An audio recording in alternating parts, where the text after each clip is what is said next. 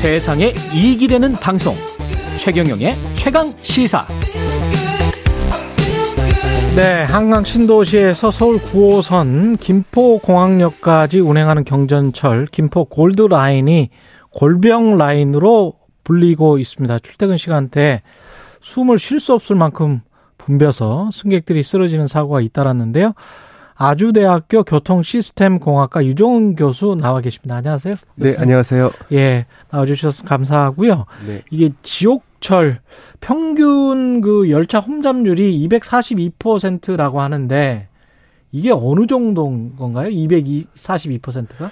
이게 사실 상상하기 어려운 정도 수준인데요. 아. 보통 우리가 이제 그 정원 대비 1.5배 그러니까 150% 정도 되면 예. 움직이기가 사실 불가능하거든요. 예.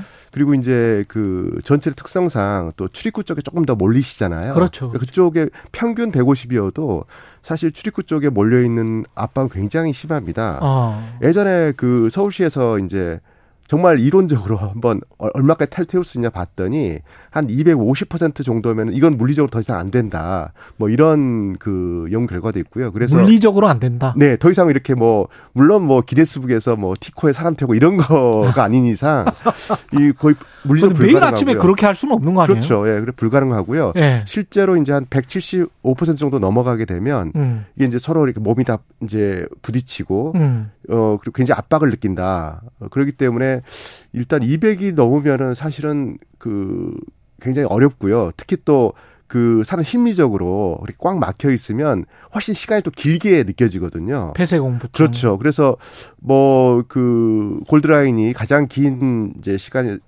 어 32분 정도인데 보통 한 네. 10분 타신다 하더라도 심리적으로는 한 20분 이상씩 이렇게 꽉 막혀 있는 상태로 느끼시니까 어 굉장히 위험합니다. 이게 평균이면 진짜 혼잡한 시간대인 출퇴근 시간대는 이게 더 높, 수치가 높을 수 있다는 이야기네? 지금 그 또 뭐 일부 측정치를 보면 예. 거의 뭐 300%의 300%? 예, 뭐280% 이런 얘기 나오니까 아, 이거는 돈 내고 타란 이야기예요, 이런 거를? 어 근데 이제 예. 네. 이거는 너무하는 거 아니에요? 그러니까 정말로 무슨 뭐 기네스북 신기록 세우듯이 막 밀어 넣, 넣는 거죠. 어쨌든 뭐 출근해야 되니까 이제 그런 굉장히 위험한 상태입니다. 이거 근데 이 만들 때부터 왜 이렇게 만들었습니까? 예, 이게 대표적으로 그 첫 단추를 잘못 낀 네. 그런 사례인데요. 그 지금 이제 김포시 인구가 50만이 넘어갑니다. 음. 근데 이제 이게 처음 그 논의됐을 때 90년대 그다음에 2000년 초반에 그때 이제 김포 한강 신도시가 이제 막 그 2003년도에 논의될 때였거든요. 예. 그때 인구가 이제 10만 대였습니다. 10만 대. 예, 예. 그래서 뭐 그 미래를 본다 그러면 음. 50만 정도의 도시에서는 최소한 우리 서울에서 보는 그런 이제 일반적인 중전철, 좀 큰 전철이 필요한데 이게 뭐 막상 잘 진행이 잘 안 되니까 음.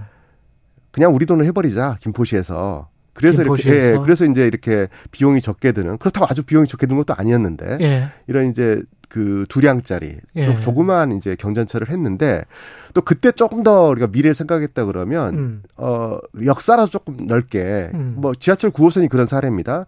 지하철 9호선은 처음에는 네량 그러니까 자동차 네 개를 달고 다녔는데 예. 혼자 피시가 나중에 6량 이렇게 8량 늘렸잖아요. 그렇죠. 그거에 가능한 거는 역사는 좀 크게 여유 있게 그렇죠. 만들었어. 근데 예. 김포는 또 자기 돈으로 하다 보니까 음. 뭐 역사 비용이 꽤 크거든요. 그래서 역사도 그냥 딱 그 전동차 두량에 맞게 음. 진 거예요. 그러니까 지금은 뭐 역사를 헐고 다시 짓지 않는 한 이게 늘릴 수도 없는 상황입니다. 역사를 헐고 다시 짓지 않는 한 늘릴 수가 늘릴 없다. 수가 없습니다. 네. 지금 두량 그대로 갈 수밖에 없습니다. 야, 방법이 없네요. 방법이 그러면은? 없습니다. 네. 그러면은 배차 간격이라도 이렇게 빨리 조정한달지 좁힌달지 네네. 이런 거는 됩니까? 이제 지금 이제 그, 이- 어, 우리 지하철 용어가 이제 편성이란 말이 이게 뭐냐면 예. 전동차를 몇 대 달고 다니냐거든요. 음. 우리 뭐 지하철 1, 2, 3, 4, 5선은 한 10대씩 달고 다니거든요. 그게 한편성이거든요. 예. 근데 이제 지금 이 어, 김포 골드라는 작은 거, 어, 음. 두량을 하나의 편성으로 이제 버스 한 대인 거죠. 예. 요게 지금 이제 23편성이 있습니다. 아. 근데 이제 23편성을 가지고 정말 그 편도 32분 정도 걸리니까 음. 정말 이렇게 가장 짧게 배차를 해도 지금 한 이제 3분 7초라고 하거든요, 기술적으로. 예. 예, 그러면 이제 이론적으로는 음. 만약에 차를 더 사요. 자동차를 더 사서 예. 한번 좁혀보겠다. 음. 뭐 이제 버스 배차 간격을? 네. 그런데 지금 지하철 2호선 같은 경우가 2분 30초거든요. 그러니까 아마도 더 줄여도 차를 아무리 사도 음. 지금 3분 7초에서 이제 2분 30초 아래로 떨어뜨리긴 더 힘들거든요. 아, 그리고 여기 또 그렇습니까? 이제 맹점이 또 뭐가 있냐면 예. 배차간을 줄였어요. 예. 그러면 그 짧은 시간에 사람들이 타고 내려야 되잖아요. 아, 그렇다. 근데 이제 이렇게 뭐 300%, 250%이 정도로 사람이 몰리면 그렇지. 타고 내는 또 시간이 많이 걸려요. 그렇죠. 네, 그러니까 지금 3분 7초에서 뭐 더 이렇게 사고 해도 그닥 이렇게 아주 뭐 그러네. 획기적으로 그 용량을 늘리기는 어, 그리고 않습니다. 배차 간격을 너무 또 좁혀보면 사고 위험도 있을 수가 그렇습니다. 있겠습니다. 네. 예, 잘못해서 내리지도 않았는데 뭐 출발하다가 중간에 그렇게 큰 일이 난다거나 그러면은 다른 뭐 대체할 교통수단은 있을까요? 이게 이제 김포 신도시의 구조적인 문제인데요. 김포 음. 원래 이제 김포 구도시인가 이제 김포 한강 신도시인데 예. 이제 그 원래 우리나라 이제 수도권이 이 경부축을 중심으로 개발이 되다 보니까 그랬죠. 이쪽 서측 경기도 서측에는 조금 인프라가 좀 어, 별로 없었어요. 어. 그래서 지금 그러니까 지금은 사실 그 검단이라든지 한강 신도시가 굉장히 굉장히 큰 도시가 들어섰음에도 불구하고 그쪽에서 서울 쪽으로 오는 길을 보면 48번 국도가 김포대로라고 이게 이제 음. 가장 큰 거고요. 그 다음에 한강 신도시 만들면서 올림픽대로 연결되는 한강에 따라가는 이제 그 김포 한강로가 있습니다. 음. 이 간선들이 두 개예요. 그러니까 이 정도 규모의 도시에서 나와서 서울로 진입하는 주요 간선도로가 달랑 두 개 있다 보니까 거기에 뭐 아침 뭐 하루 종일 막히죠 거기가. 음. 이제 그런 상황이다 보니 버스를 투입한다 하더라도 버스가 너무 이렇게 막히는 거예요. 예. 그래서 정말로 이게 그 이 정도의 도시에 그리고 앞으로 계속 도시가 확장하는데 간선 도로가 달랑 두 개 있다. 예. 이거는 사실 상상하기 어려운 상황인데 일반적인 상식에서. 음. 근데 어쨌든 지금까지 그렇게 유지되고 있습니다. 그래서 그러니까 이 이렇게 위험한데도 그 전철로 몰릴 수밖에 없는 그런 그러네요. 구조적인 문제가 있습니다. 그럼 버스 전용 차례를 확대하고 병목 구간에 어떻게 좀 그 해결을 한다고 하더라도 그게 안 되는 겁니까? 그래도 일단은 그거가 어 전용 차로를 과감하게 음. 더 확대하고 예. 그러면 뭐 원성이 대단하겠죠. 승용차 이용하시는 분들이 그렇죠. 지금도 막히는데 아. 이제 그렇지만 이거는 정말 위급 상황이니까 그런 어떤 시민들 구- 좀 이해도 구하고요. 대중교통 예, 이용하시는 예, 분들을 과감하게 위해서. 예. 이제 그 어차피 승용차도 막히는데 음. 버스를 탔더니 음. 갔더니 뭐 이렇게 버스가 계속 와서 안 기다리고 타고 예. 또 탔더니 우리 경고속도로 이제 그 전용차로 보면은 음. 승용차는 막혀 있는데 빨간 버스들 빨리 달리잖아요. 예. 이런 모습을 좀 보여줘야 됩니다. 그래서 승용차 타시는 분들 정말로 이제 지옥이 되겠죠. 음. 그렇지만 전체 김포 시민들의 어떤 안전을 위해서라도 승용차를 조금 희생하고 음, 버스 전용 예, 차선으로 좀 예, 과감하게 더 확보해야 된다. 더 확보하는 수밖에 없다. 네, 그렇습니다. 그 리버버스 뭐 그 수상 수상 에서 뭐. 수상 택시 비슷하게 수상 버스라고 할 수 있겠습니다. 네네. 그런 수, 수륙 양용 버스 뭐 이런 이야기도 하고 있고 김포시는 수륙 양용 버스, 서울시는 리버 버스 이런 건데 이거는 현실적입니까? 아, 현실적이지 않고요. 일단 현실적이지 수륙 않- 양- 양용버스는 말 나온 지 그냥 하루 예. 만에 그냥 접었고요. 예. 이제 리버 버스는 말이 버스지만 이게 이제 페리입니다. 배, 예. 배거든요. 예. 근데 어 이거는 예전에 그러니까 그 2007년도죠. 예. 한강 수상 택시 떠올리시면 될 것 같아요. 예, 그랬죠.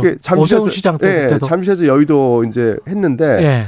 그게 뭐 2만 명 타겠다고 했는데 실제로 음. 그 막상 이제 운영해 보니까 하루에 한 100, 100명 정도 타세요. 근데 그 중에서 비쌌어. 그때도 5만 원인가 그랬던 거 아니 같아요. 아니 아니요. 그리고 5천 원 정도 5천 쌌는데 원이었나? 근데 이제 아, 그나마 여기 여의나루 선착장만 하더라도 네. 그래 조금 걸어갈만 하잖아요. 그렇죠. 잠실 거기 그 올림픽대로 지하로 해서 고수지 지나가야 되는데 아 거기는 또 네, 그렇게 접근성이. 안 되거든요. 예. 이제 그러다 보니까 그때 한 100명 정도 하루에 타시는데 음. 그 중에 한번 그 조사를 해보니까 출퇴근용으로 타신 분은 18명? 그러니까 거의 뭐, 관광용으로. 아, 그렇죠. 나머지 분들은 그냥 관광 타시는 거고. 예. 실제 출퇴근 통행으로는 이게 이용하기가 너무 불편한 겁니다.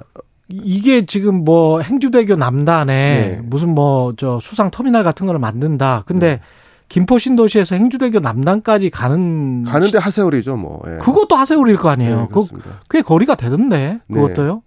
그래서 예. 일단 뭐 접근성 측면에서 사실 이게 뭐 거의 어떤 그 선호를 갖기가 어렵고요. 이거 둘다 네. 탁상 공론이군요. 그다음에 그러면. 그다음에 좀 문제가 예. 이 영국 이제 템즈강에서 한 템즈강은 사실 한강에 비하면 정말로 뭐 시냇물입니다. 사실 한 음. 250m 한강은 1km 정도 되는 굉장히 유속도 많 어, 빠르고 이런 예. 큰 이제 강이잖아요. 예.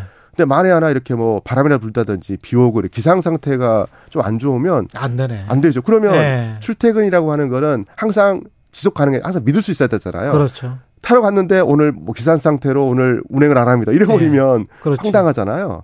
그래서 그런 안정성 문제에서도 그렇고요. 뭐 마지막은 이제 이게 용량이 이제 한 200명 정도 되는데 음. 그러면 뭐 지금 김포 골드란이 170명 되니까 예. 비슷한데 예. 이거는 3분에 한 대씩 오는데 아, 배가 3분에 한 대씩 올 수 있습니까? 불가능하잖아요. 그것도 안 되네. 예, 그래서 아 물론 이제 리버버스까지 나오는 그런 그 정말 그 고충은 이해는 하지만 음. 대책으로서 현실성은 좀 없다고 봅니다. 그럼 한 10초도 안 남았는데 근본적인 대책은 지금 당장은 없는 거네요. 시민분들이 음. 정말로 협조해 주셔야 됩니다. 음. 어, 조금 아- 그 분산을 시키기 위해서요. 예. 30분 먼저 나오셔서 하든지. 열차 타시고 좀 늦게 나오시고 그다음에 아니면 기업들이 좀 협조를 해주든지.